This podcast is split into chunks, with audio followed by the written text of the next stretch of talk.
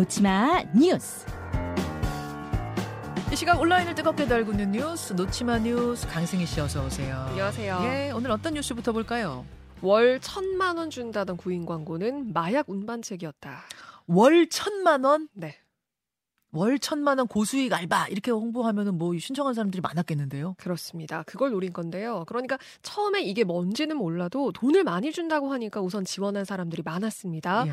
대부분 20, 30대 청년들의 무직자였어요. 음. 도박을 하다가 재산 탕진하고 빚진 그 신용 불량자들이 대부분이었는데 이렇게 20명 가까이 모집을 했습니다. 예. 주로 마약 판매 조직의 운반책으로 포섭이 됐는데요. 음. 그런데 이 마약 조직 자세히 보니까 거의 기업이었어요. 기업 수준이 에요. 네. 어떤 걸 보면 그래요? 이 단계가 있는데요. 운반책에게 우선 수습 기간을 줬습니다. 어, 수습 3개월 뭐 이런 식으로. 맞아요. 정직원 전에 수습 기간을 줘서 우선 설탕이나 뭐 샘플 마약 같은 걸 주고 정확한 시간에 정확한 장소에 숨기는지 이거를 우선 조사를 했습니다. 어, 근무 시간에 10분 늦으면 벌금도 뒀고요. 네. 누적이 되면 퇴사 처리도 됩니다. 음. 뭐 퇴직금, 성과급 이런 것도 보상도 주면서 운반책들을 관리를 했고요. 그리고 경찰이 만약에 잡히게 되면 영치금도 주겠다. 이렇게 아. 현혹을 했습니다. 복지 차원이군요. 네. 예.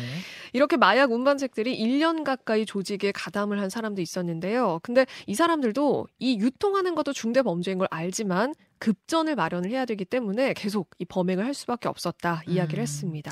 이 마약 투약자들이 젊어지고 있다는 것도 지금 큰 문제인 것 같은데 최근에 10대 학생이 네. 중학교 3학년 학생이 마약을 하다 걸렸어요. 맞습니다. 이게 어머니한테 우선 확인이 됐는데 들어 어머니가 신고한 거죠? 맞습니다. 예. 이 조직을 조사하는 과정에 이 말고도 10대가 4명이나 됐거든요. 말씀하신 대로 이 여학생은 딸이, 그러니까 어머니가 딸이 집에 쓰러져 있는 걸 보고 경찰에 신고를 했는데 음. 알고 봤더니 텔레그램으로 필로폰을 구매했던 그 정황이 드러난 거예요. 아, 그럼 어머니는 딸이 마약을 했다는 걸 알고 신고하는 게 아니라 뭐 덜덜덜 떨고 이상한 증상을 보이니까 신고를 한 거군요. 그렇죠. 네. 어. 그래서 지금 SNS에서 이런 식으로 가상화폐로 이 거래가 되는 것들이 굉장히 많다고 하거든요. 그래서 적발이 쉽지 않은 것도 굉장한 문제입니다. 참 보통 일이 아닙니다. 다음 소식으로 가죠. 성형외과 IP캠 탈의실까지 찍혔다. 어제 노치마 뉴스에서 전해드렸던 한 성형외과 수술실에 아 이제 수술 장면을 환자들에게 공개하기 위해서 네. 투명하게 하기 위해서 설치해 놓은 카메라가 네. 해킹이 돼서 이게 뚫렸다 이것까지 전해주셨잖아요. 맞습니다. 후속 보도입니까? 네. 그런데 아, 어제 전해드렸던 거는 뭐 진료실, 수술실이었잖아요. 네. 그런데 탈의실에도 카메라가 있었습니다. 탈의실 캠까지 털린 거예요? 네. 아니 근데 탈의실 아니, 수술실이야 뭐 수술실 CCTV 설치 뭐 이런 거에 의해서 설치를 한다고 치지만 탈의실에는 설치할 일이 없지 않아요? 그리고 사실 탈의실에 카메라를 설치하는 것도 어머니 불법이거든요. 당연하죠. 네. 그리고 다녀간 환자도 탈의실에 카메라가 있는지 이게 영상이 녹화되고 있는지도 몰랐다고 전하기도 했습니다. 어. 이 병원 측에서는 왜 IP 카메라가 탈의실에 있는지 여기에 대한 답변을 지금 피하고 있어요. 탈의실 안에 촬영되지 않은 폐쇄된 공간이 있고 이거를 환자들한테 미리 알렸다 이런 입장인데 지금 뭐 환자들은 여기에 대해서 동의할 수 없었다 이런 입장이었고요. 음. 실제로 그 탈의실 말고도요 상의를 벗고 검사하는 그 심전도 검사실 있죠. 네. 여기에도 카메라가 돌고 있었고요. 지금 이렇게 유포된 피해자가 10명 정도 되는 걸로 확인이 됐습니다. 자, 이렇게 되면 이게 애초에는 이제 카메라를 수술실에 설치해 놨는데 인터넷 어떤 인터넷 선을 타고 해킹 당한 거다라고 알려졌었는데 네. 그게 아닐 수도 있다고 경찰은 보고 있는 거예요. 네. 지금 그리고 온라인상에서도 아니 이게 지금 해킹은 해킹과는 다른 문제다 이건. 음. 그러니까 좀 이게 탈의실과 검사실에 왜 카메라가 있어야 되는 건가 좀 이해할 수 없다는 입장도 좀 대부분입니다. 좀 미심쩍은 부분이 있다. 철저히 네. 수사하라 이런 네. 거군요. 그래요. 다음으로 넘어가죠. JMS 교회 피해자들이 직접 주소 공유 나섰다. 네, JMS 교회 어제 저희가 이제 안티 JMS 운동을 30년 동안 해온 김도형 교수 인터뷰를 했었는데 김도형 교수가 뭐랬냐면은 수백 개의 JMS 교회들이 있는데 사이비 교회입니다, 여러분.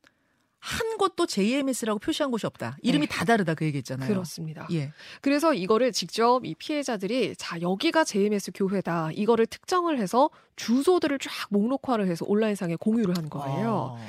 그러니까 지금 뭐 교회 이름, 주소 정도 담겨 있고요. 여기가 만 명 성폭행을 목표한 교주를 믿는 교회다. 홍보해 달라. 뭐 이런 입장이고요. 그리고 여기 누리꾼들도 나섰습니다. 그러니까 지금 이 교회 그 글에다, 그 공유한 글에다가 추가로 이 목록을 덧붙이는 그런 누리꾼들도 아, 나타나기 여기도 시작했고요. 맞아요. 여기도 맞아요. 이런 식으로요. 맞습니다. 음. 특징도 설명을 했습니다. 교주의 필기체로 간판이 쓰여진 곳 여기 어. 좀 주의를 해봐라라는 거고요. 필기체. 그리고 네 중고등부 예배를 콘서트 처럼 하기 때문에 뭐 동생이나 자녀들, 그러니까 어린 친구들이 혹하지 않게 좀 주의를 시켜야 된다. 근데 콘서트식으로 찬양 예배를 드리는 거는 일반 교회에도 꽤 있기 때문에 네. 그것만 갖고 뭐 그렇게 판단할 수는 없을 것 같은데요. 네. 또 어떤 특징이요? 그래서 지금 뭐 일단 간판을 위주로 봐라 그리고 주라고 시작하는 그 교회명에 주 땡땡 뭐 이런 식으로 시작하는 요런 간판들도 주의해라. 조금, 네, 주의해라 이런 입장이고요. 음. 그러니까 어제 말씀하신 대로 그 교수님도 겉보기에는 일반 교회하고 다를 게 없다 지금 이렇게 주의를 줬잖아요. 다를 게 없을 뿐만 아니라 수개월 동안 그러니까 세뇌가 완전히 끝날 때까지는 그 전까지는 전혀 티를 내지 않는데요. 네. 다른 교회라는 다른 사입이라는 느낌을 주지 않는데 네. 진짜 조심해야 된다고. 이렇게 스며드는 게 아닐까 싶은데, 그러니까 전국에 지금 한 100곳 정도 넘는, 그러니까 이렇게 많을 줄 몰랐다. 좀 이것만으로도 충격적이라는 온라인상 반응들이 있습니다. 근데 여기에다가 그냥 인터넷 댓글을 하나둘 추가하는 방식으로 계속 퍼져 나가면 혹시 그 JMS 교회가 아닌데 네. 모르고 올라가서 또 피해 당하는 곳이 있지는 않을까 그것도 걱정이네요. 그렇죠. 또 이런 것도 만약에 확인이 된다면 또 정정도 좀 필요할 것 같고요. 차라리 어디서 주도적으로 좀 공식적으로 알려줄 필요도 있는 것 같고. 네. 알겠습니다. 아, 하나만 더 볼까요? 태국인 노동자 시신 숨긴 농장주 아들이 신고하자고 해도 소용이 없었다. 지난 주말에 있었던 일이죠. 경기도 포천의 한 돼지 농장에서 일하던 태국인 노동자가 숨졌어요. 근데 농장주가 이 노동자의 시신을 몰래 유기한 것까지는 알려졌거든요. 네.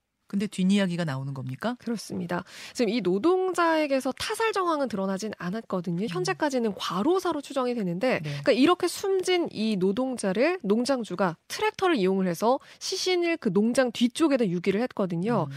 그런데 자기 힘만으로는 좀 붙였는지 이 아들을 불렀습니다. 네. 그래서 이 살해 사실을 알게 된 아들이 아, 유기하지 말고 경찰에 신고하자 이렇게 설득을 했지만 농장주가 끝내 시신을 유기를 했거든요. 음. 그리고 이 숨진 노동자가 그러니까 불법 차료자 신분이기 때문에 이 시신을 은폐하려고 했던 게 아닌가 지금 경찰이 이렇게 보고 있어요. 그렇죠. 그렇죠. 지금 노동자 그 사인에 대해서도 심장마비로 날려졌는데 혼자서 천 마리 넘는 돼지를 관리하는 걸로 알려졌거든요. 음. 뭐 그리고 철, 그 환경도 주거 환경도 뭐 곰팡이가 가득한 곳이었을 만큼 좀 열악한 환경이었던 걸로 알려졌 있었고요. 네. 그래서 지금 뭐 살인적인 노동 강도에 열악한 주거 환경 이런 게 더해져서 사망했을 가능성이 있지 않을까. 그러니까 요것도 경찰이 좀 면밀하게 봐야겠다. 좀 이런 입장입니다. 네. 아까 마약 이야기 전해 주셨는데 유아인 씨 관련된 후속 소식은 왜 안 전해 주시냐 지금 질문이 들어왔어요. 유아인 씨 집에 대한 압수수색이 있었고요. 어, 곧 소환 조사가 있을 거다. 여기까지 진행 과정 알려드리죠. 강승희 씨 수고하셨습니다. 고맙습니다.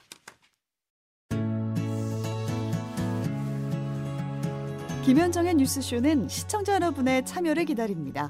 구독과 좋아요, 댓글 잊지 않으셨죠? 알림 설정을 해두시면 평일 아침 7시 20분 실시간 라이브도 참여하실 수 있습니다.